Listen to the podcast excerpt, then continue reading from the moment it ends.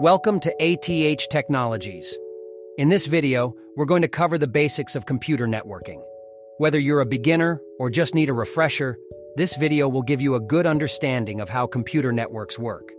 What is a computer network? A computer network is a collection of computers, servers, and other devices that are connected together to share resources and communicate with each other.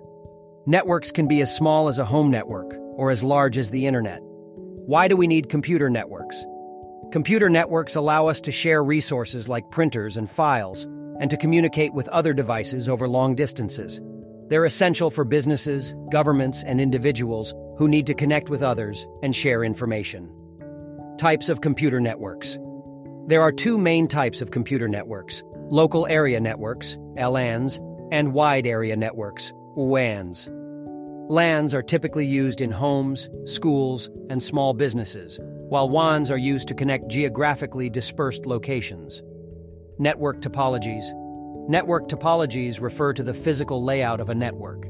There are several common topologies, including the star, bus, ring, and mesh topologies. Each has its own advantages and disadvantages, and the choice of topology will depend on the specific needs of the network. Network protocols.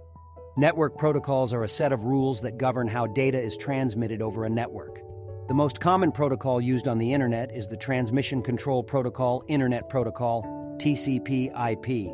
Other protocols include HTTP, FTP, and SMTP. Conclusion. That's it for this video on the basics of computer networking.